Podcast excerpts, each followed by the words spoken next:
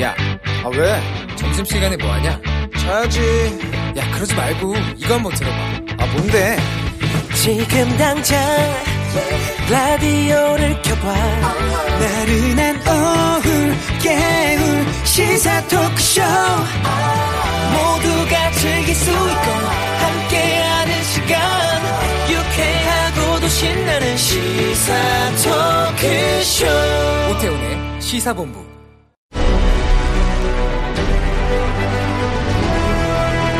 김철민의 본부 뉴스.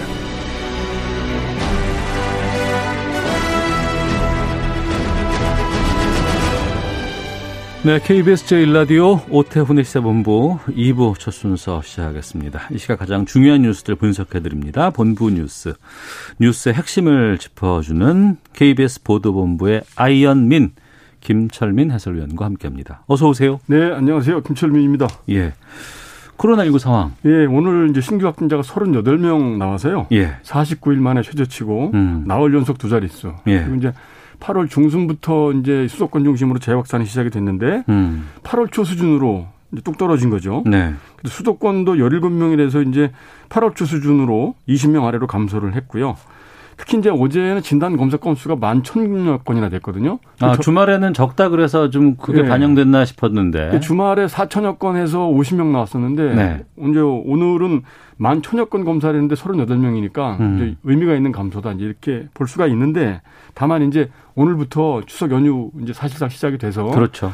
이제 귀성행렬 여행행렬이 시작이 되기 때문에 음. 요 추석 연휴 기간에 방역을 잘 하느냐 못 하느냐 이 여부가 향후의 재확산 여부를 이제 가름하는 중대한 분수령이 될 것이다 이렇게 보고 있습니다. 알겠습니다. 예. 자, 어, 실종 공무원 예. 이제 북 에서 이제 피격됐었는데 예. 월북으로 지금 판단하는 예, 수사 오늘 결과가 오전에 나왔다고요? 이제 해양 경찰청이 수- 저 중간 수사 결과를 기자회견을 통해서 발표를 했습니다. 예. 윤성현 해양 경찰청 수사정보국장이 직접 기자회견을 열었는데 그 이제 군 우리 군 첩보 당국이 그 확보한 자료들 그다음에 당일 그 사고 수역의 그 이제 조, 조류라든지 조속간만 이런 것들을 분석을 해본 결과 네. 저 실종자는 북한 측 해역에 발견될 당시에 탈진한 상태로 부유물에 의지를 하고 있었고 음. 구명, 구명조끼를 입고 있었고 네. 또 실종자만이 알 수 있는 실종자의 이름이라든지 나이, 고향, 키, 그다음 이 같은 신상 정보를 북한 당국이 소상하게 파악을 하고 있었고 아, 이 공무원의 이름, 나이, 고향, 키 같은 걸 북측이 다 알고 예, 있었다고? 다 알고 있었고 월북 의사까지 다 확인을 했다. 어. 이런 게 확인이 됐다. 그래서 아, 자진 월북이 맞다 이렇게 이제 그 발표를 했고요. 그저 실종된 그 공무원 이 씨가 구명조끼를 입고 있었다는 점을 확인을 했다는 점에서 볼 때 이게 단순히 음. 실족했거나 아니면 극단적인 선택을 했을 가능성은 매우 낮다 이렇게 네. 판단을 했고요.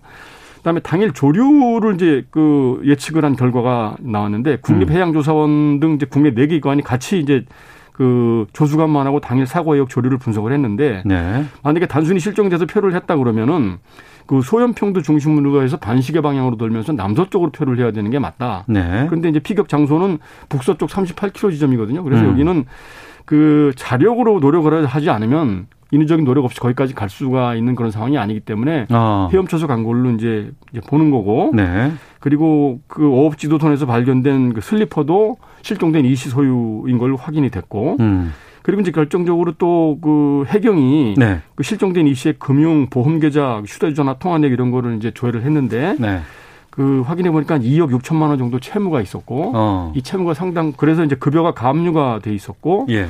이 채무가 상당 부분 도박 때문에 생긴 걸로 음. 그렇게 파악이 됐다가 이제 이렇게 밝혔습니다. 그래서 그 단순한 실종이 아니라 월북이 아니냐 지금 이렇게 보고 있습니다. 그 해경의 중간 수사 결과 발표고 그렇죠. 예, 예. 국방부도 국회 보고했죠. 국방부가 이제 보고한 내용이 비공개로 조금 나왔는데요. 네. 당시 이제 북한 당국은 전통문에서 본인들이 해안 경계 도중에 우발적으로 이제 총격 사고가 발생을 해서 그 실종자 시신은 어, 발견하지 못했고 음. 부율만 소각을 했다 이렇게 이제 주장을 했잖아요. 예, 예. 근데 국방부에서 이제 국회에 보고한 바로는 어, 부유물 위에 사체가 있는 상태에서 북한이 이제 기름을 부어서 소각을 시켰고 음. 소각 작업이 40분이 걸렸다. 그래서 이게 부유물 하나만 태우는 데는 40분이 걸리질 않는다. 그래서 네. 부유물과 사- 시신이 같이 이제 그 탔기 때문에 40분 정도 그렇게 이제 시간이 걸렸던 걸로 이렇게 어, 국방부는 파악을 하고 있고 부유물만 불태웠다는 북한의 통지문은 사실이 아닌 걸로 지금 파악을 하고요. 그래서 음. 남북 공동 조사를 요구하고 있다. 이제 이렇게 아마 국회에 보고를 한 것으로 전해졌습니다. 네. 실종자 수색 작업은 지금도 계속되고 예, 있습니까? 오늘 이제 9일째인데요. 지금 뭐 이제 군경 합동 수색이 물론 진행이 되고 있습니다. 그래서 뭐 함정 29척, 어업주선 10척 이렇게 해서 39척 하고 이제 헬기까지 해서 헬기 7대 이렇게 투입이 됐는데 네. 뭐 아직까지 성과가 없고 음. 어, 시신하고 부유물을 수확했다고 만약에 당국의 발표대로 어, 확인이 된다면 그러면 사실 아무것도 발견이 될 가능성이 거의 없는 거죠. 음, 그러니까 시신을 만약에 우리가 확인할 수 있다 그러면 지금까지 여러 가지 의심들이라든가 이런 것들을 다 확인 그것으로 확인할 그렇죠. 수 있는데 그래서 아. 남북 간의 공동조사가 꼭 어, 이루어져야 되지 않을까 이렇게 생각이 됩니다. 네, 알겠습니다. 예.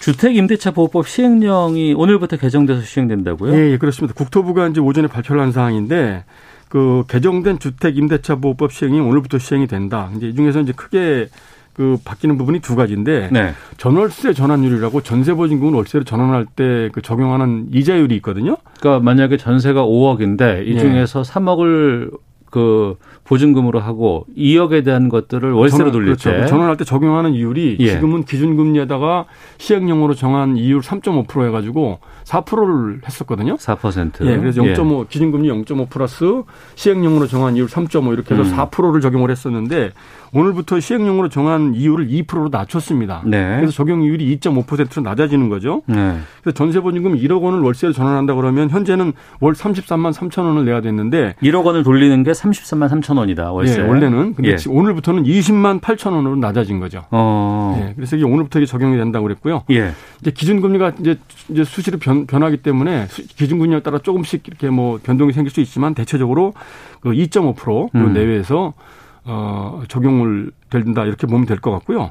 그 다음에 이제 그 임대차 보호법에도 새로 갱신 저 개정안에서 새로 이제 추가된 사안이 뭐냐면 그 세입자가 계약갱신을 청구할 수 있잖아요. 그러니까 4년까지 살 수 있게끔 그렇죠. 돼 있는데 네. 집주인이 내가 집에 내 집에 들어가서 살려고 하니까 나가십시오라고 네. 하면 이때는 예외라면서. 그때 이제 그 계약갱신 청구를 거절을 할 수가 있는데 네. 그렇게 됐을 경우에 실제로 집주인이 사는 건지 말만 그렇게 하는 것인지 네. 아니면 어. 다른 사람한테 이제 임대를 내주고 계약 보증금을 높여 받으려고 하는 건지 이 부분을 확인을 해야 되잖아요. 그래서 네, 네. 그 확인을 할 수 있도록 임대차 정보 열람 권이라는 게 신설이 돼서 그 만약에 그 집주인이 계약 거절을 갱신 거절을 해놓고 다른 사람한테 이제 임대를 했을 경우에는 음. 그 임대차 정보 현황을 파악을 하기 위해서 네. 해당 주택에 대한 임대차 정보 제공 요청서를 작성을 해서 그 임대차 계약서하고 같이 이제 증빙 서류를 지자체에 제시를 하면 음. 지자체가 해당 주택에 그 집주인이 살고 있는지 다른 세입자가 살고 있는지를 예. 그저 알려주도록 이렇게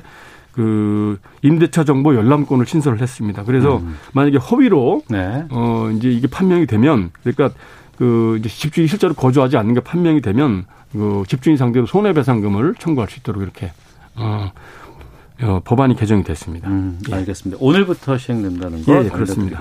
예. 자, 본부 뉴스 이 뉴스까지 듣도록 하겠습니다. 지금까지 KBS 보도본부의 김철민 해설위원과 함께했습니다. 오늘 말씀 고맙습니다. 네, 수고하셨습니다.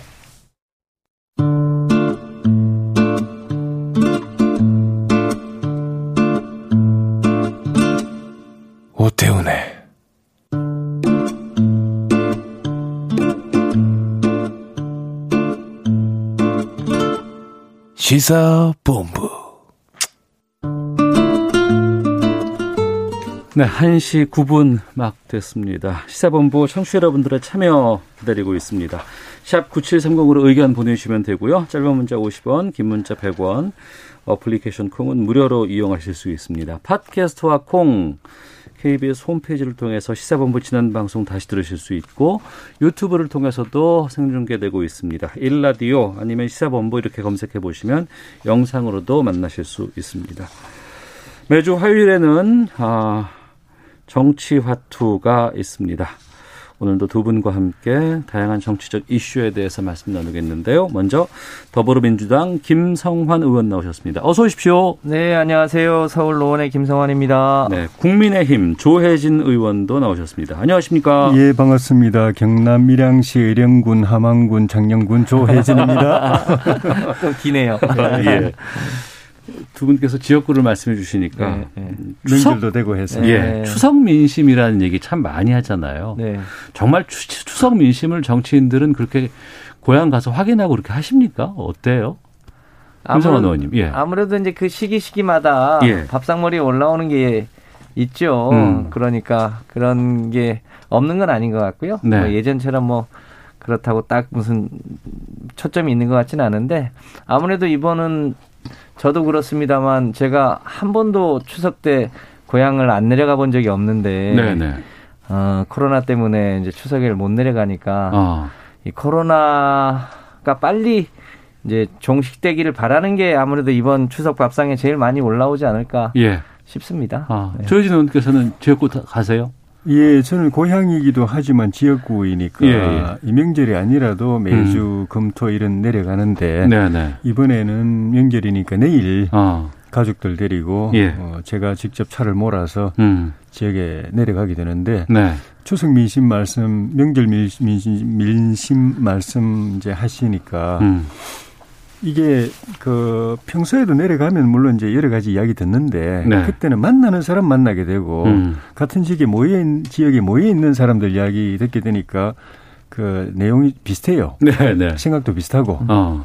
그러니까 이야기하긴 편해요. 예. 서로 죽이 맞으니까. 어. 근데 명절 되면 전국에서 모여드니까. 아, 그때는 좀 다르겠군요. 여론이 그렇죠? 다양한 네. 여론이 이제 어. 섞이니까 예, 예, 예. 조금 이제 객관적으로 어. 들을 수 있고 판단할 예. 수 있고. 그래 어. 그래서 추석이든 설이든 명절 민심의 의미가 있다고 어. 보여지죠. 그러니까 평소에는 그 지역의 뭐 특징이라든가 그렇습니다. 아니면 정치적인 어떤 지형들이 다들 있기 때문에 예. 그것이 반영된 얘기들을 주로 들어왔었는데 예. 그게 아니고 전국 각지에서 다양한 의견과 시각을 갖고 있는 분들이 같이 만나서 예. 그러다 보면 또 추석 때 또 명절 때 보면 잘 싸우기도 하고 정치적인 이슈 때문에 좀 그런 일들도 좀 많았던 것 같아요. 예. 요즘은 대한민국 국민들이 참 지혜로웠어요. 예.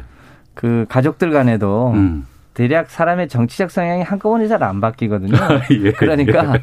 그분들의 성향들을 다 알아서 어. 다 그것 때문에 서로 기분 나쁘지 않는 선에서 예, 예. 어, 얘기들 하는 것 같더라고요. 뭐 어. 뭐그 외에도 뭐, 뭐 결혼했냐, 뭐 왜 애 안 낳냐, 뭐 늘 포함해서 어. 어, 그런 얘기하면 혼나요. 그런, 그런 예, 예. 걸 이제 요즘은 굉장히 조심하잖아요. 정치 부분도 음. 그 서로의 이제 성향이 이제 다른 경우들이 있잖아요. 네. 그런 경우는 또 굉장히 서로의 입장을 고려해서 굉장히 가족 간에도 이웃 간에도 굉장히 어. 조심하는 것 같더라고요. 예. 그러니까 명절 때는 웬만하면 정치적인 얘기는 잘 안 하는 걸로 음. 이렇게 정리하는 게 좀 맞지 않을까 싶기도 하고요. 그런데 정치를 제일 싫다고 하고 정치에 제일 무관심하다고 하면서 실제 모여 보면은 또 그 얘기가 안 나올 수 없어요. 네, 네, 그렇죠. 왜냐면 우리 삶에 직결돼 있는 영역이기 때문에 싫어도 어. 관심 안 가질 음. 수가 없고 예. 좋으면 좋은 대로 이제 마음에 담아두게 되고 싫으면 싫은 대로 마음에 담아두게 되니까 음. 결, 결과적으로 제일 많이 나오는 쉽게 나오는 이야기가 정치 이야기더라고요. 그러면 조혜진 의원께서는 이번 추석에는 가장 어. 그 지역 민심이라고 할 수 있는 게 어떤 걸 얘기가 나올 것 같으세요? 아무래도 코로나 때문에 어. 사람들이 또 덜 모이기도 하고 활동도 제약이 있고 예. 예년의 명절 같지 않으니까 음. 어, 그런 이야기 나올 수밖에 없고 좀 이제 며칠 전에 벌어진 그 공무원 피격 사건 예, 예. 그것도 나올 수 있고 또 어제 이제 추미애 장관 관련된 이제 그 불기소 무혐의 처분 나온 거 예, 예. 그런 것들이 핫 뉴스니까 음. 가장 가까운 뉴스니까 아, 나오게 되지 않겠나 네. 그리고 뭐 부동산 이야기, 경제 어. 이야기, 먹고 사는 이야기 다 절실한 문제들이니까 주로 그렇게 밥상에 오르겠다 싶네요. 김성환 의원님도 큰 차이는 없을 것 같죠? 네, 아무래도 이제 코로나 가 빨리 이 거치었으면 좋겠다고 하는 마음이 많잖아요. 네, 이번에 네. 실제로 고향 내려가시는 분들이 많지 않을 것 같은데, 음. 어, 이게 이제 이 경제 면에서도 코로나 이전 경제로 코로나가 종식이 되더라도 코로나 이전 경제로 가기는 어려워지고 이제 항공 산업이나 해외 여행 산업이나 이런 업종에도 영향이 커서 예. 대한민국이 예. 앞으로 어떻게 갈 건가, 음. 어, 우리 삶은 어떻게 바뀔까 이런 게 어, 주된 이 추석 이 밥상머리에 올라오지 않을까 싶습니다. 이 추석 이후에 대한민국의 어, 방역을 더 잘해야 되는 문제 그리고 그 이후에 이 변화되는 경제를 어떻게 잘 이끌어야 되는지 그게 음. 아마 정치권의 큰 숙제가 되겠죠. 알겠습니다. 예년에 비해서 뜨겁진 않을 것 같아요. 어. 사람이 별로 안 모이니까. 안 모이니까. 예. 토론에 패널들이 적어서. 알겠습니다. 자, 이 추석 연휴 뭐 정말 재확산 없이 잘 좀 넘어갔으면 좋겠다라는 네. 생각이 들고 이 연휴가 마치고 나면은 이제 21대 국회의 첫 국정감사가 기다리고 있습니다. 국감 기간에 뭐 항상 그랬어요. 뭐 의정 활동의 꽃이다 국감이. 네. 이 국감 위에서 국회가 존재하는 것이다라고 얘기할 정도인데 이번 국감은 우선 일정이나 이런 거는 어떻게 뭐 다 정리가 된 겁니까? 거의 다 상임위마다 그 국정감사 계획서가 다 의결이 거의 다 끝났고요. 예.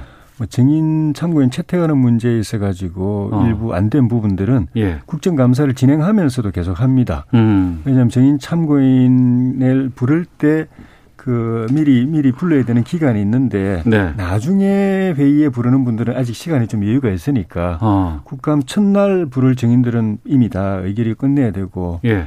근데 그건 좀 더 의논할 거고 전체적으로 과거의 국정감사에 비하면 규모도 적고 아. 왜냐하면은 그 참석하는 이 기관장들 또 정부 관계자들 숫자가 제한되기 때문에 코로나 그, 국감이니까 그리기 예, 예. 때문에 그 전에는 국감장에 들어가면은 바짝 붙어가지고 예. 옆에 옆에 바로 밀착되어 있을 정도로 그냥 회의장이 꽉 찼는데 예. 이제는 그렇게 할 수가 없으니까 아. 정부 관계자들 부르는 것도 한계가 있고 예. 당장 의원들의 보좌진부터가 그, 그 그렇죠. 회의장에 다 못 들어갑니다. 예, 예. 그런 차이가 있죠. 국감 진행하다가 확진 나왔다 이래가지고 난리 나는 거 아니겠어요? 국감장에 의원들뿐만 아니라 정부의 모든 기관장들이 장차관부터 다 모이기 때문에 그렇죠. 거기서 좀 저기 감염이 있게 되면은 어. 파장이 엄청나죠. 그래서 이번 이제 국감을 소위 하이브리드 국감이라는 표현이 나왔더라고요. 네. 그 국감장에 50인 이상이 못 들어가니까요. 아, 예, 예, 예. 그러니까 어떤 사람은 출석을 해서 어. 또 어떤 사람은 빠지고. 온라인으로. 예. 그래서 이제 일종의 이, 이 전기와 음. 어, 석유를 같이 쓰는 하이브리드 자동차처럼 국감장에 나오는 사람과 네. 이제 소위 온라인으로 언택트 방식으로 음. 하는 사람들이 같이 결합된 이 이제 하이브리드 국감을 치러야 되는 게 네. 이번 국감의 가장 큰 특징 같습니다. 각 기관마다는 국감을 준비하고자 상당히 많은 어, 고민이 있고 또 일을 해야 되는 것이 있는가 하면 또 한편으로는 어, 각 의원들 입장으로 봤을 때는 이번 국정감사에서 내가 하는 어떤 질문이라든가 증인 신청이라든가 이런 것들이 좀 많이 기사화되고 이슈가 되면 좋겠다라는 부분들이 분명히 존재를 하긴 하는 것 같더라고요. 근데 그러다 보니까 또 워낙에 300분 한 분 다 모두가 다양한 활동들을 하시는데 집중돼서 나오는 뉴스는 몇 개 안 돼요. 또 그 뉴스만 계속 나오거든요. 그렇죠. 네. 그러니까 이제 증인을 누구로 신청하느냐, 그리고 당시의 질문을 어떤 방식으로 하느냐, 또 소품은 어떤 것들이 나오느냐. 또 언론에서 이것, 이것만 또 쫓아가는 경우도 좀 상당히 많이 있다고 하는데 두 분께서 다 경험을 해보셨을 것 같은데 올해는 어떻게 준비하고 계세요? 아무래도 정책이 중요한데 예. 정책은 좀 어렵거든요. 또 정책은 뉴스에 잘 안 나오대요. 예. 이게 나와야 되는데. 네. 어려우니까 그 뉴스에 반영이 안 되는 부분도 있고 예. 시청자들이 바로 이해되고 관심 가고 하는 것들이 중요하니까 어. 그런 측면에서 말씀하신 정인 참고인을 어떻게 하고 소품을 어떻게 하고 그런 것들인데 그 국감에서 한번 국회 스타가 국감 스타하고 청문회 스타인데 네. 국감에서 스타 되고 싶어 하는 분들이 어, 이번에도 조금 그 센세이션을 한 음. 그런 정인 참고인 채택을 해서 뉴스는 탔는데 예. 국민 정서하고는 조금 안 맞은 부분도 있는 것 같아요. 어. 어, 예를 들면 EBS 뭐 팽수를 부른다든가 이런 거는 어, 팽수는 국민 캐릭터거든요. 아, 그럼요. 예. 그러니까 사실 그 팽수는 그 전에도 외교부라든가 뭐 각 정부 부처 이런 데 막 그 많이 도전적으로 가서 네. 공격적으로 가서 오히려 그 이벤트를 많이 키운 측면이 있기 때문에 오라고 하면 저는 마다하진 않을 것 같아요. 어. 그런데 펭수를 사랑하는 대중들이 예. 우리 펭수를 왜 국감장에 불러서 어. 그, 그 여론을 이제 의원들이 무시 못하니까 예. 예, 또 다행히 또 펭수는 증인이 아니라 참고인. 어. 그러니까 출석 의무가 없는 예. 법적 의무가 없는 참고인이기 때문에 본인이 안 나오려면 안 나올 수 있습니다. 어. 그 외에도 뭐 여러 언론에 나온 저 증인 참고인들이 있는데 음. 증인은 일부고 대부분 다 참고인들이더라고요. 네. 그러니까 본인들이 부담스러우면 아마 안, 나, 안 나올 것 같아요. 근데 벌써부터 그러니까 참고인으로 지정을 했다는 이유만으로 그 의원의 지정을 요청한 의원의 이름은 기사화가 많이 됐잖아요. 네. 20대 국회에도 어 선동열 어, 전 감독, 예, 예. 전 감독을 이제 증인으로 부르거나 음. 또 백종원 씨 저희 상임이었는데요. 네네. 백종원 씨를 부르거나 해서 옛날에는 어, 앙드레 김 네, 화제가 되기도 했는데 제가 네. 보기에는 어, 필요하면 부를 수도 있지만 그게 어. 소위 합리적 선을 넘어서면 그게 튀는 행동이 되잖아요. 네네. 그 튀는 것이 당장에는 언론에 회자될지 모르지만 장기적으로 보면 별로 도움이 안 되는 것 같아요. 음. 음 그래서 뭐 눈에 잘 안 띄다 하더라도 국회의원의 본분인 이 국정감사의 취지에 맞게 네. 어, 정책감사와 어, 정부의 잘잘못을 잘 가리기 위한 노력을 하는 게 필요한데요. 제가 저는 이제 어, 산업위에서 지금 3년 차거든요. 그 처음에 어 소위 지금 기후 위기의 근본 원인인 어 이제 이산화탄소를 줄이는 것, 특히 석탄 발전을 줄이기 위한 질문을 했, 는데그 네. 전까지는 별로 그런 질문 자체가 없었던 모양이에요. 음. 근데 벌써 이제 3년 차로 꾸준하게 하니까요. 드디어 이제 우리나라도 어, 뭐, 국내는 물론이고 해외 석탄 투자도 이제 더 이상 할 수 없는 분위기까지 가는 거거든요. 네. 그런, 그런 노력들이 쌓여야, 음. 어, 대한민국이 실제로 발전 하는데 보탬이 되지 않나 싶습니다. 그러니까 네. 특히 이제 조 의원님도 삼선이시고 저도 재선입니다만, 튀려고 노력하기보다는, 음. 어, 국민의 삶과 관련해서 진지하게 노력하는 게, 네. 전 길게 보면 더 이익이 될 거라고 생각합니다. 어, 21대는 좀 바뀔까요? 어, 상황이 좀 바뀌지 않으면 안 되는 상황이 된 것 같아요. 좀 전에 음. 말씀드린 것처럼 국감 자체가 전반적으로 좀 이제 축소 지향이 돼버리니까 규모나 네. 참석자들이나 어. 또 거기서 이제 질문 답변하고 하는 것들이 요란하게 시끄럽게 이렇게 할 수 없는 환경이 돼버려 가지고 조용히 차분하게 그 사람이 많고 저 언론이 꽉 차 있으면은 네. 아무래도 네. 이제 달아오르는데 음. 언론도 대, 저기 저 풀 우리가 이제 흔히 하는 용어들 하면 풀 예. 기자들만 들어와서 취재를 하게 돼 있기 때문에 각 언론사마다 모두 들어가는 게 아니고 이제 예. 풀 단을 구성을 했고 취재하는 인력을 한정을 해놨죠. 예. 예. 전에는 카메라가 빽빽했는데 카메라도 어. 딱 대표 카메라만 들어오고 하기 때문에 예. 그런 여러 가지 상황 변화가 음. 이번엔 과거보다는 조금 차분하게 네. 진행될 가능성이 많아 보입니다. 음, 알겠습니다. 그래요. 정말 과거에 보면은 작년도 뭐 리얼돌 이런 게 좀 생각이 나고 그 전에 뭐 동물 막 나오고 이런 거 많았잖아요. 네. 올해는 좀그 그 리얼돌 가져오신 분 이번에 국회에 못 들어왔습니다. 그래 예예 예, 알겠습니다. 그래서 좀 네. 이번 21대 국감은 좀 건설적이고 좀 많이 좀 우리 국민에게 좀 도움이 될 수 있는 그런 국감 되기를 좀 부탁드리도록 하겠습니다. 예. 네. 자, 더불어민주당 김성환 의원, 국민의힘 조혜진 의원과 함께 정치와투 말씀 나누고 있는데요.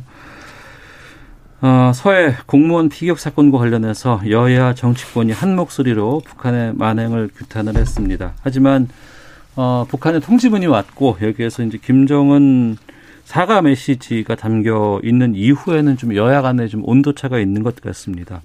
두 분께 이번 사건에서 뭐가 가장 중요하다고 보고 또 어떤 것들을 해결해야 하는지 좀 여쭤보도록 하겠습니다. 김성원 의원께서 먼저 말씀해 주시죠.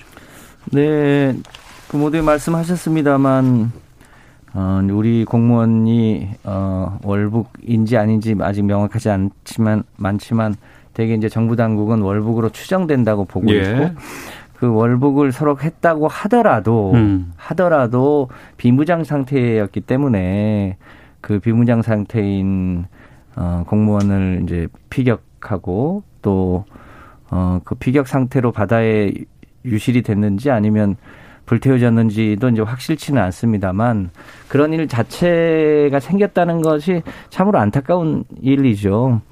이제 한 가지 다행스러운 거는 과거에 어 북한은 그 그런 일이 있었어도 단 한 번도 사과를 제대로 한 적이 단 한 번은 아니죠. 예, 그 국가의 북측의 책임자가 사과를 그렇게 한 적이 거의 없었는데 이번에는 이례적으로 조속하게 사과를 한 것은 다행스럽긴 하지만 네. 그렇다고 모든 문제가 끝난 것은 아니고 음. 여전히 소위 어 진실 규명 차원에서 해결해야 될 몇 가지 문제 특히 어그그 그 공무원의 이제 시신이 어 시신을 찾, 찾는 문제도 있고 또 여전히 그 원인을 어 규명하는 문제가 있어서 이제 저희가 어 공동조사 요구를 한 건데 네. 저쪽은 각자 조사를 하자 이런 입장이어서 그거를 조율하는 문제가 필요하고 또 차제에 이런 문제를 막기 위해서는 남북 간에 끊어진 군사 통신선? 통신선 을 회복하는 문제도 있지 않습니까? 네.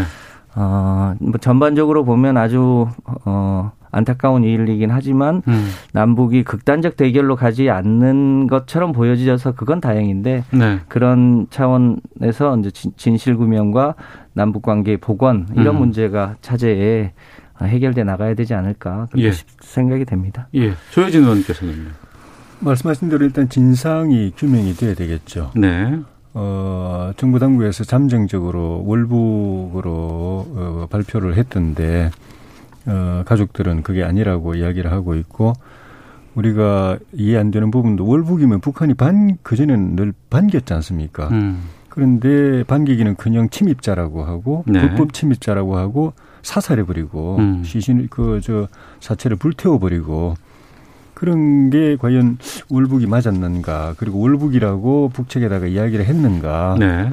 아, 그런 것도 있어야 되고 그리고 월북이라고 하더라도 우리 우리 실정법상은 월북을 못하게 막아야 되는 것이고 월북한다고 놔두는 게 그 실정법상 허용되는 게 아니거든요. 음. 못하게 막아야 되는 것이고 또 우리 국민을 보호한다는 차원에서는 북측에다가 그 사실을 한 여섯 시간 전에 인지를 했고 또 세시간 뒤에 대통령께 보고를 했는데 네. 어, 북측에다가 요청해서 그 빨리 돌려주라, 어. 돌려보내라고 이렇게 요청을 했었어야 되는데 그렇게 안 한 경위 모두가 국민들이 그걸 그 의혹을 갖고 있으니까 예. 확인해야 되고 북측 입장에서는 김정은 위원장이 자기가 지시 안 했다고 그러는데 예. 좀 이해하기 어렵거든요. 북한에서 김정은 지금 김성환 의원님 말씀하신 것처럼 그쪽 역사상 이례적으로 거기 어. 김, 김정 김일성 주석이 뭐그 이후락 그 저기 저 중앙정보부장에게 이 1.21 사태에 대해서 사과한 적은 있지만은 어. 이례적인데 어, 북한 사회에서 최고 존엄에게 그렇게 사과하게 만드는 아래 사람이라는 거는 살아남기 어렵거든요. 예. 진짜로 본인이 사과 저기 저 김정은 위원장 지시가 없었다면 아래 사람들 누가 독단적으로 그렇게 했는지 밝히고 책임을 물어야죠. 어.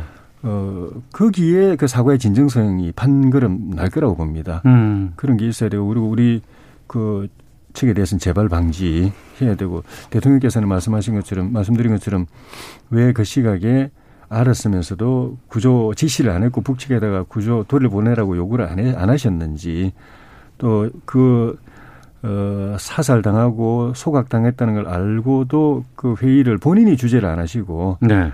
안보실장에게 맡기시고 또 주지 않았었으면은 회의 결과를 보고라도 받으셔야 되는데 보고도 안 하시고 주무시고 음. 이런 점들에 대해서 국민들이 의혹도 갖고 실망도 하고 네네. 있기 때문에 그건 우리 쪽 차원에서 또 어, 진실이 밝혀지고 음. 응분의 조치가 있어야 될 이게 과제가 아닌가 네. 그렇게 생각합니다. 국회 차원에서 대북 규탄 결의안 초반에는 여야 공히 이걸 채택해서 하자라고 했다가 그러니까 메시지가 나온 이후에는 좀 상황이 좀 바뀌었습니다. 지금은 최종 합의 실패한 상황인가요? 어떻습니까?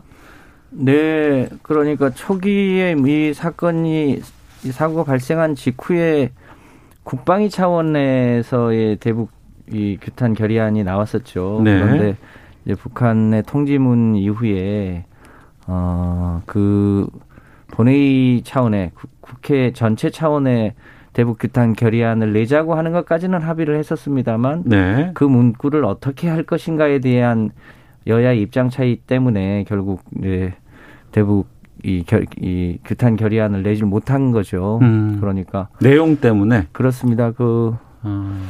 저희로서도 그 시신이 불태워졌는지 아니면 바다에 유실이 됐는지 여부가 아직 명확하지 않은데 이제 그것을 어떻게 표현할 거냐 네. 뭐 등등 그리고 긴급 현안 질의를 할 거냐 말 거냐 이런 문제들이 쟁점이 됐는데 그 쟁점이 아마 여야 협의 과정에서 충분히 합의가 안 됐던 모양입니다. 음. 그러다 보니까 어, 국회 차원의 대북 규탄 결의안이 채택이 안 됐다고 저도 뭐 같은 상임위가 아니라 잘 모르겠습니다만 네. 그랬던 것으로 보여집니다. 그러면 문구만 합의되면은 결의안이 나올 수 있는 거네요, 상황이?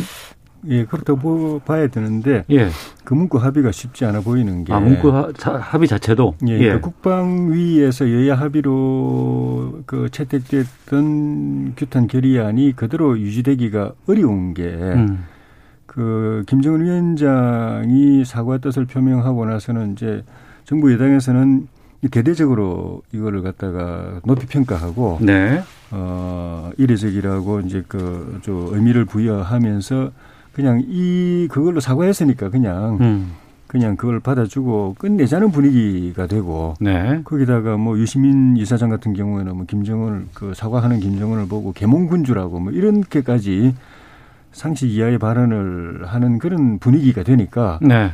국방위에서 여야가 합의할 때 취지 담겼던 취지 어. 규탄하고 어, 진상 규명 요구하고 책임 추궁, 예. 그 재발 방지 요구하고 이거 하는 걸 갖다가 제가 볼 때는 정부 여당 내부에서는 유지하기 어려운 분위기가 돼버렸어요. 음. 그래서 어, 대북 관계를 원만하게 잘 끄고 가려고 하는 건 하더라도 네. 우리 정부가 뭔가 재량을 가지고 북한하고 저 협상하고 돌파구를 풀어가려면 네네. 네. 가장 큰 힘이 국민의 지지입니다. 어. 근데 국민들이 이 사건에 대해서 이렇게 실망하고 분노하고 예. 어, 북한에 대해서는 물론이고 우리 정부의 이 처사에 대해서도 분노하고 하면 음. 힘이 안 생깁니다. 알겠습니다. 그런 측면에서 이 부분은 어, 좀 깔끔하게 예. 어, 대북 관계는 관계대로 하더라도 잘못한 것에 대해서는 분명하게 짚고 넘어가는 게 음. 어, 정부의 대북 정책의 재량의 예지를 넓혀주는 거 아닌가 예, 예. 그렇게 생각이 듭니다. 계속 말씀해 주실 것 같은데 저희가 어, 좀 뉴스 듣고 기상청 교통정보 확인하고 와서 두 분과 계속해서 말씀 이어가도록 하겠습니다. 정세균 국무총리는 보수단체들의 개천절 집회에 대해 정부의 전면 금지 방침을 다시 확인하고 집회를 강행하고자 한다면 법이 허용하는 모든 수단을 강구할 수밖에 없다고 말했습니다. 한 보수 성향 단체가 개천절 차량 시위 금지 처분의 효력을 정지해달라고 신청한 사건에 대해 법원이 오늘 오후 신문을 내고 당사자들의 주장을 듣습니다. 이르면 오늘 사건에 대한 결론을 낼 것으로 보입니다. 코로나19 확산과 관련해 법무부가 구상권 행사 협의체를 만들어 소송 제기 등 컨트롤 타워 역할을 하기로 했습니다. 추석 연휴를 앞두고 본격적인 귀성 행렬이 시작되는 오늘부터 다음 달 4일까지 고속도로 휴게소에 매장 내 취식이 금지되고 포장만 허용됩니다. 지금까지 헤드라인 뉴스 정원나였습니다. 이어서 기상청의 강혜종 씨 연결합니다. 네, 먼저 미세먼지 정보입니다. 서울은 시간 평균 1세제곱미터당 17 마이크로그램을 기록 중입니다. 전국적으로 10에서 20 마이크로그램 안팎으로 대기 상태가 청정합니다. 내일까지도 공기 깨끗하겠고요. 오존 농도도 정상치를 유지하겠습니다. 오늘 막다가 구름 많이 끼겠습니다. 낮 최고 기온은 서울, 대구, 전주 25도 등 22도에서 26도의 분포를 보이겠습니다. 연휴 첫날인 내일은 구름이 많겠는데요. 중부지방은 오후 한때 흐려지면서 5에서 20mm 정도의 비가 내리겠습니다. 천둥, 번개 동반하는 곳 있으니까 주의하셔야겠고 영동 지방은 내일과 모레 사이 동풍의 영향으로 10에서 40mm 정도의 비가 내리겠습니다. 강원 산간으로는 역시 동풍 영향으로 안개가 짙어지겠습니다. 내일 아침 기온 서울 16도 등 12도에서 18도 분포입니다. 아침 기온 강원 산지와 북동 산지 또 일부 내륙에는 10도를 밑도는 곳이 많습니다. 예, 쌀쌀하니까 건강 관리에 유의하셔야겠고요. 낮 기온 서울 24도 등 20도에서 26도로 계속해서 일교차는 크겠습니다. 귀경길에도 지역에 따라 한때 비가 내릴 걸로 보여지고요. 모레까지 새벽마다 안개가 짙을 걸로 보여집니다. 그리고 아침 기온이 다음 주 월요일부터 내려가기 시작합니다. 북서쪽에서 찬 공기가 남아하면서 쌀쌀해지는데요. 화요일에는 서울의 아침 최저 기온 10도를 밑돌겠습니다. 지금 서울의 기온은 23.1도, 습도는 55%입니다. 지금까지 날씨였고요. 다음은 이 시각 교통 상황 알아보겠습니다. KBS 교통정보센터 김은아 씨입니다. 네, 본격적인 귀성길이 시작되는 추석 연휴 전날 교통사고가 가장 많이 발생하는 것으로 나타났습니다. 막힐까 서두르는 조급한 마음도 사고의 원인으로 보고 있는데요. 안전을 먼저 생각하셨으면 좋겠습니다. 평택 제천 고속도로는 제천 방향 서안 성 부근에서 승용차 관련 사고를 처리하고 있으니 조심 운행하시기 바랍니다. 경부고속도로 부산 쪽은 충청 지역을 통과하기가 어려운데요. 먼저 수도권에선 한남대교에서 서초까지와 신갈분기점에서 수원 쪽으로 정체고요. 이후로는 충청 지역 망향휴게소에서 목천 쪽으로 14km 구간이 막히고 있습니다. 서해안 고속도로 목포 방향 정체는 서해대교 부근에서 3km 구간이고요. 충청권은 무창포 부근 1차로에서 사고를 처리 중이라 일대 2km 밀리고 있습니다. 중부내륙고속도로 창원 쪽으로는 여주분기점에서 감곡 부근 7km 이동이 어렵습니다. KBS 교통정보센터였습니다.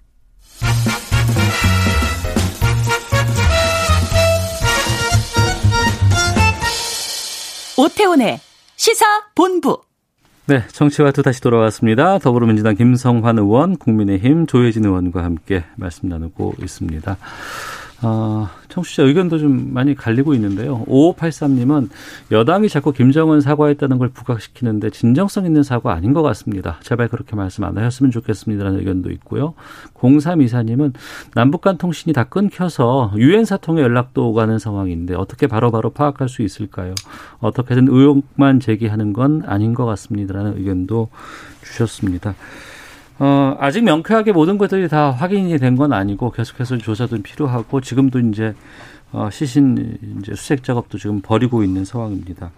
공동 조사하자고 우리는 요구하고는 있지만 지금 북한 쪽에서는 이제 각자 서로 조사해보고 그 결과를 취합해 보자라고 하는 것 같은데 국민의힘은 지금 청와대 앞에서 1인 시위 이어가면서 대통령 해명과 진상조사 지금 촉구하고 있는 상황이고 어제 문 대통령 대단히 숭고하다고 입장을 밝히긴 했습니다.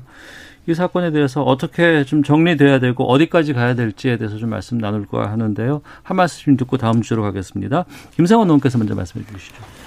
네, 어, 국민의 안전과 생명을 책임지는 국가의 최고 책임자로서 우리 국민이 그 월북을 하려고 했든 아니든 간에 어, 안타깝게 이 죽음에 이르게 된 것에 대해서 대통령이 포괄적으로 어, 이제 사과를 하셨는데 저는 뭐 대통령이 해야 될 국민에 대한 예의이자 도리라고 보여집니다. 다만 왜 이런 일이 생겼겠냐라고 음. 하면 이제 북한은 어, 우리하고는 좀 방역 체계가 달려서 굉장히 방역 체계가 취약하잖아요. 그러다 네. 보니까 어, 국경을 넘어서 오는 일종의 코로나 바이러스를 어, 엄격하게 어, 심지어는 어, 그때 이제 어, 뭐 뭐 사살을 포함해서 엄격하게 단속하라고 어 이제 해놓은 게 있죠. 또 7월달에 이 탈북자가 다시 재월북하는 과정에서 조치가 미흡한 것에 대한 문제도 있어서 그런 그런 것 때문에 아마 과잉 조치를 하지 않았나 싶은데요. 네. 어, 남북 간에 어그 고인이 된 공무원한테는 안타까운 일이긴 합니다만 진상 규명이 이제 기본인 것 같고요. 진상 규명 후에 어, 비온 뒤에 땅이 굳는다고 어, 남북 간 그리고 북미 간 그동안 굉장히 어, 이 뭐랄까요 경색되어 있었잖아요. 네. 우리가 가야 될 근본적인 이제 평화 교류와 통일로 가는 길에 어, 이제 남북이 다시 이 경제 교류와 평화와 이 특히 이 코로나 방역에 대한 교류 등을 통해서 음. 우리가 가야 될 길로 가는데 어 이게 뭐랄까요 아픈 교훈이 되면 좋겠다 싶습니다. 그런 알겠습니다. 차원에서 어이이 이, 이 아픈 상처가 잘 매듭되어지면 좋겠다고 생각을 합니다. 네, 조혜진 의원께서는요. 그 진상 규명을 위해서는 공동 조사를 해야 되는데 네. 각자 조사한다고 하면은 우리가 조사할 수 있는 거는 표류하게 된 경위 정도, 음. 월북이냐 아니냐 이 정도지. 예, 예. 그래서 그 경계를 넘어가서 이후에 벌어진 그런 비극적인 상황에 대해서는 우리가 알 수 있는 게 없습니다. 네. 그럼 그 해역에 들어가서 조사를 해야 되고, 그럼 공동 조사를 해야 되는데, 북한은 코로나에 대한 두려움도 있고, 음. 또 자기들 해역에 우리 이 측을 들여보내는 것도 싫어하고, 예, 무엇보다도 어 이번에 통지문에서도 진실 있는 그대로 이야기를 안 하고 네. 뭐 변명만 하고 오히려 우리를 갖다 비판하는 그런 그 내용도 있었듯이 있는 그대로 밝혀지는 걸 부담스러워할 겁니다. 어. 그 자체도 부담스럽고 그 뒤에 밝혀지면 조치를 해야 되고 음.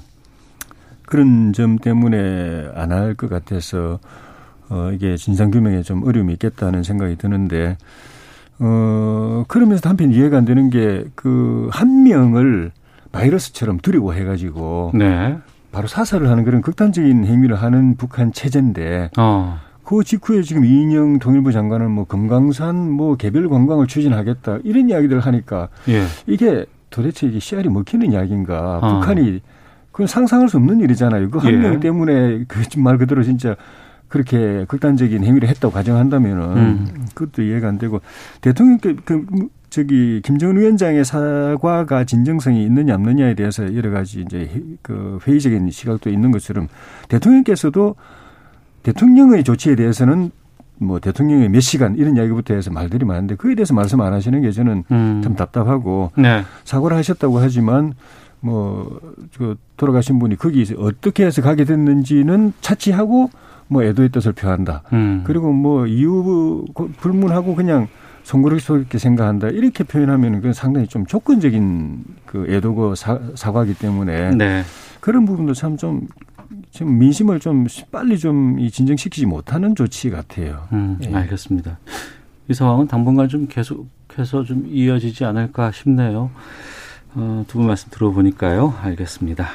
하나만 현안 좀 두 분께 의견 듣고 마치도록 하겠습니다. 추미애 법무부 장관 아들의 군복무 시절 휴가 특혜 의혹 수사해온 검찰이 8개월 만에 결과를 내놨고 불기소 처분했습니다. 여기에 대해서 어, 의견 듣고 마치도록 하겠습니다. 조혜진 의원께서 먼저 어떻게 평가하시는지. 뭐 다른 분들은 어떻게 생각하시는지 모르겠는데 저는 뭐 예상했던 부분입니다. 아. 어, 7, 8개월 수사할 수 있는 기간이 있었는데 그냥 가지고 있었던 거는 부담스러웠던 사건이라는 의미거든요. 네. 장관이기 때문에 부담스러운 것도 있겠지만은 음. 그걸 그대로 밝히기에는 부담스러운 그런 것들이 있었기 때문에 뒤늦게 한 달 동안 조사한다고 해도 결론 정해놓고 가는 거 아닌가 싶고 수사팀 꾸리는 것 자체가 장관의 인사를 또 이승윤 지검장을 통해서 인사를 그렇게 해가지고 어. 자기 가까운 소위 그 한부 그러니까 동부지검장이나 그 밑에 지검 차장이나 담당 부장이나 또 그 주임 주임을 맡고 있는 부부장 검사나 심지어 수사원까지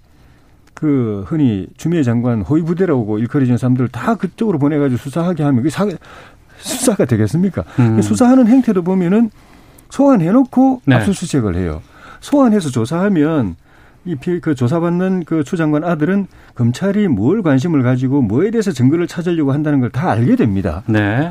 그래서 그걸 압수수색 먼저 하고 그 자료 가지고 소환해서 이제 이제 신문하는 게 그 순서인데 음. 소환해가지고 조사해서 이쪽에서 지금 증거 찾으려고 하는 게 뭔지 상대방이 다 알려줘 놓고 압수수색하면 며칠 동안에 그 다 그러니까 그, 그 증거 치고라는 것밖에 안 되는데 그런 네네. 식의 상식에 안 맞는 수사를 하니까 음. 결과가 이렇게 나올 수밖에 없죠. 그러면 그러니까 특검을 가야 된다는 입장이신가요? 특검을 국정조사 안 하고는 예. 이거는 뭐 규명되기가 어렵다고 보입니다. 알겠습니다. 김성환 의원님께서는. 네, 그. 뭐 필요하면 저희가 여당이더라도 저 뭐 국정조사 해야 될 것은 해야 되겠죠.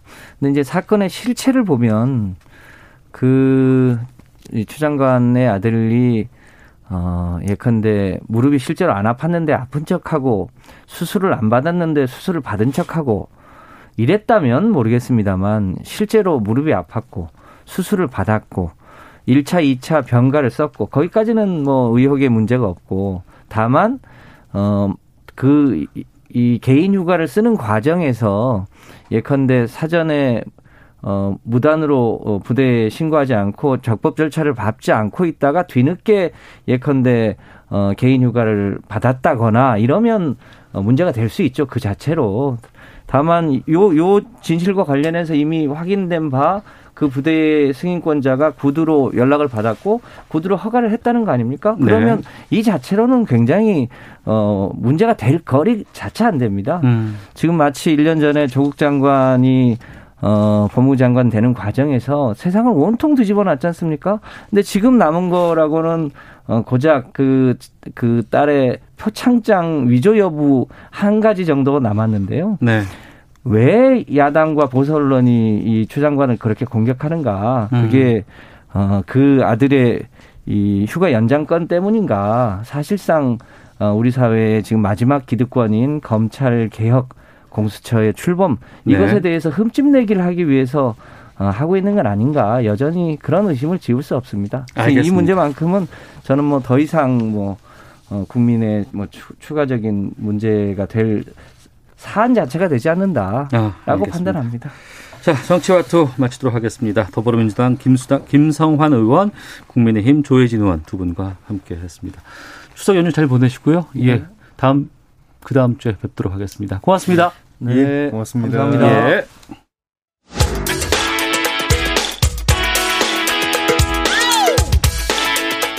오태훈의 시사본부는 여러분의 소중한 의견을 기다립니다. 짧은 문자 50원, 긴 문자 100원의 정보 이용료가 되는 샵 9730, 우물정 9730번으로 문자 보내주십시오. KBS 라디오 앱 콩은 무료입니다. KBS 라디오 오태훈의 시사본부. 지금 여러분은 대한민국 라디오 유일의 점심 시사 프로그램을 듣고 계십니다. 네, 자동차의 모든 것을 알아보는 시간입니다. 권영주의 차차차 오토타임즈 권영주 편집위원 오랜만에 스튜디오에 모셨습니다. 어서 오세요. 네, 안녕하세요. 네. 네. 요즘 전기차 배터리 이 관련해서 네. 배터리 데이라든가 뭐 주가가 뭐 올랐다더라 떨어졌다더라 뭐 별 얘기가 다 나와요. 워낙 주식하시는 분들이 어. 전기차 관련해 많은 관심들을 보여서 예. 그 전기차 얘기하면 항상 이제 배터리가 화제의 중심이 돼 있지 않습니까? 어. 그러니까 배터리 얘기만 나오면 그렇게 언론에 많이 얘기가 되고 예. 또 관심들도 많이 보이네요. 그러니까 그 전에는 전기차 하면은 연료가 싸다. 네. 이 장점만 갖고 생각을 했는데 최근에는 그 정도의 분위기는 아닌 것 같아요. 완전히 달라졌어요. 그러니까 이제 왜 배터리에 관심을 갖느냐라고 예. 하면 어 우리 저 오태훈 아나운서는 자동차에서 나오는 배출가스 중에 네. 크게 보면 우리가 이제 뭐 칼칼하게 목을 간지럽히고 음. 폐 질환을 일으키는 미세먼지가 있고 예. 그다음에 지구 전체를 뜨겁게 온실가스로 채우는 이산화탄소가, 이산화탄소가 있고 예. 어떤 걸 먼저 줄여야 될까요? 우선적으로 줄인다면 이산화탄소 그래서 이산화탄소도 줄여야 되지만 당연히 어. 또 미세먼지도 줄여야 되겠죠. 둘 다 줄여야죠. 네, 그러니까 이제 디젤을 장려하면 이산화탄소는 줄어드는데 음. 미세먼지가 많아지고. 그러니까 디젤은 미세먼지가 많아지고. 그렇죠. 근데 휘발유차나 LP차가 늘어나면 이산화탄소가 늘어나고. 어. 그러니까 둘 다 잡아야 되니까 친환경으로 가자는 겁니다. 예. 그래서 그럼 차라리 전기차를 하자. 음. 라고 해서 이제 전기차에 관심을 갖기 시작을 했는데 네. 내연기관 회사들도 전기차에 관심을 갖는 이유가 있어요. 예, 예. 왜냐하면 전기차 한 대를 팔면 음. 전체 평균 배출가스에서 분모와 분자가 있는데 네. 이렇게 내요. 100대를 팔았다. 음. 어, 1000kg의 뭐 배출가스를 방출했다. 예. 그럼 그냥 배출가스 전체 총량을 판매 대수로 나눕니다. 어. 그럼 그게 평균 배출가스인데 예. 전기차를 팔면 거기다가 부모를 키워줘요. 음. 그럼 평균 배출가스 양이 줄어들잖아요. 네. 그러다 보니까 내연기관 회사들도 우리 전기차 팔아야 되겠다. 음. 어쩔 수 없이 팔아야 되는구나. 그러니까 앞으로 그, 그 거죠. 지구의 미래를 위해선 그리고 전반적인 미래 산업으로 봤을 때는 배터리 그 전기차 네. 이쪽이 유리하다. 그렇죠. 그리고 그렇게 갈 수밖에 없을 것이다. 그러다 보니까 이제 자꾸 테슬라 같은 전기차 기업이 음. 이제 시선을 끌게 되는 거죠. 네. 근데 배터리 얘기 나올 때마다 이 배터리 만들 그 지금에 있는 배터리는 네네. 충전하는데 시간이 오래 걸리고 그리고 뭐 그렇죠. 네. 장거리를 뛸 수가 없다. 뭐 일부는 그럴 수도 있죠. 그래서 이제 이 소재를 바꿔서 이게 멀리 짧은 시간에 충전할 수 있는 이런 배터리를 만들어야 된다는 거 아니에요? 그러니까 그런 거죠. 그렇게 충전이 좀 번거롭고 시간이 오래 걸리는 거는 음. 그래 그거는 기술이 발전하면 네. 얼마든지 해결 가능한 요소라는 겁니다. 음. 근데 당장 현실적으로는 차값이 안 내려온단 말이에요. 비싸다. 그렇죠. 예. 타고 다니기엔 너무 비싸다. 비싸죠. 보조금 없이 못 사잖아요. 어. 그럼 저거를 낮출 수 있는 방법이 뭔지를 자동차나 전기차 회사 또 배터리 회사가 열심히 연구하지 않겠습니까? 예. 그런 부분들을 가지고 지난번에 이제 어, 일론 머스크가 배터리 데이 음. 하면서 그런 얘기를 했던 거예요. 우리는 예. 가격을 낮출 수 있다. 음. 그래서 이제 물어보는 거죠. 어떻게 낮추는 겁니까? 라고 물어보면 어, 기본적으로 이제 소재가 들어가지 않겠습니까? 네.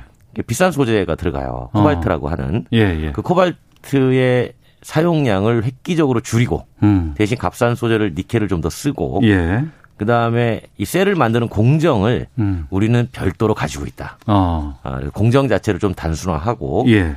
그 다음에 셀의 형상을 바꿔서 음. 어, 동일한 용량의 더 많은 전기를 담게 되면 네. 주행 거리가 늘어날 수 있지 않습니까? 어. 그렇게 되면 충전을 여러 번 하지 않아도 되고 네. 그런 방식으로 우리는 전기차를 혁신하겠다. 음. 이렇게 얘기를 했던 겁니다.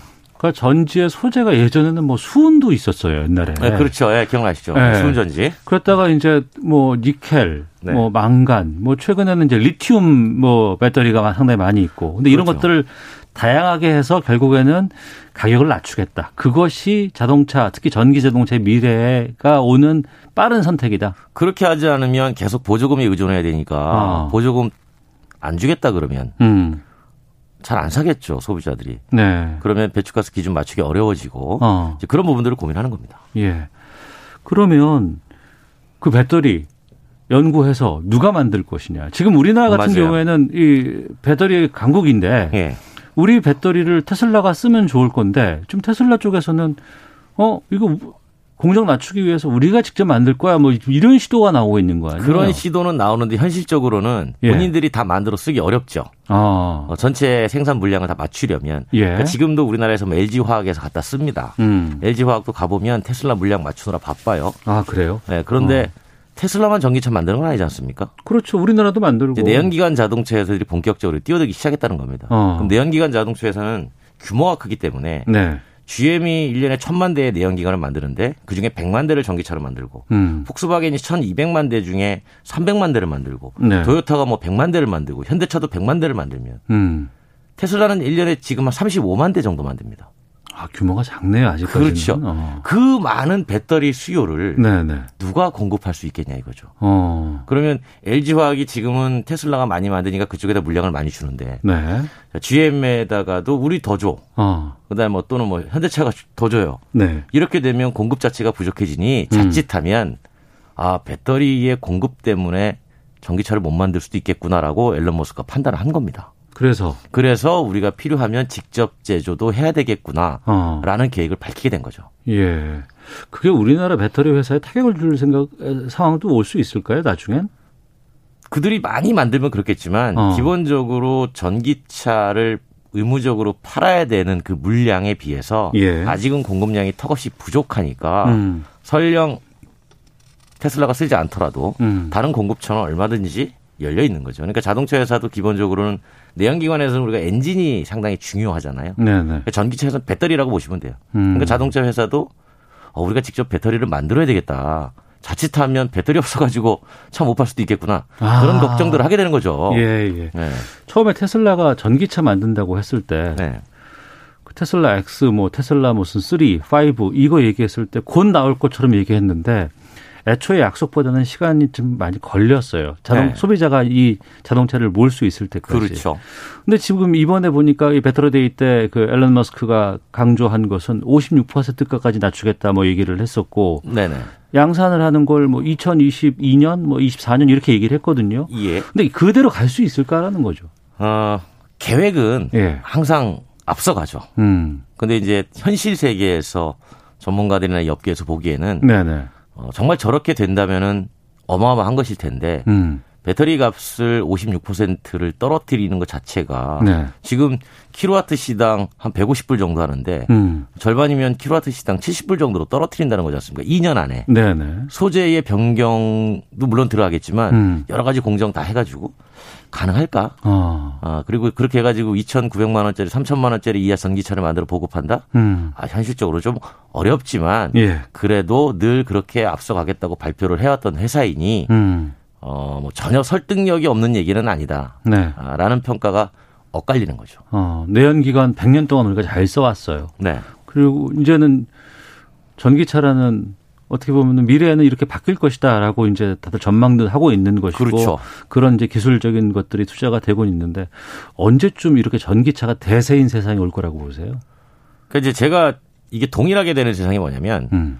어, 우리가 이제 현대차 아반떼를 가지고 예를 한번 들어볼게요. 네. 아반떼의 휘발유차, 네. LPG차, 디젤차, 음. 하이브리드차, 네. 플러그인 하이브리드, 어. 그다음에 전기차, 수소차. 네, 이 종류가 이 예, 모든 예. 차종이 동일한 가격이 형성되는 시점이 어. 본인에게 맞는 필요한 에너지를 선택하는 시점이잖아요. 예, 예. 그게 언제쯤 올 것인가라고 한다면 어. 꽤 오랜 시간이 걸리겠죠. 아직까지는. 아직까지는. 전문가들은 대략 한뭐 짧게는 5년, 아. 길게 한 10년까지 봅니다. 예. 네, 그렇게 되면은 그래야만 이게 에너지가 전환이 되는 거고 어. 하기 때문에 보조금도 일치 없이 예, 예. 네, 그렇게 됐을 때 이제 우리가 어, 에너지가 음. 친환경으로 돌아서는 어, 변곡점이 만들어지고 완전히 이제 그 눈동 효과처럼 크게 흘러간다는 거죠. 그래서 한 10년 정도는 보는 것 같아요. 알겠습니다. 어떤 차를 살까라는 것도 있지만 그 차에 어떤 엔진, 어떤 연료 사는가 그렇죠. 이런 것들이 고민될 수 있는 세대가 올 것 같습니다. 권영주 자동차 오토타임즈 권영주 편집장과 함께했습니다. 고맙습니다. 감사합니다. 내일 뵙겠습니다. 안녕히 계십시오.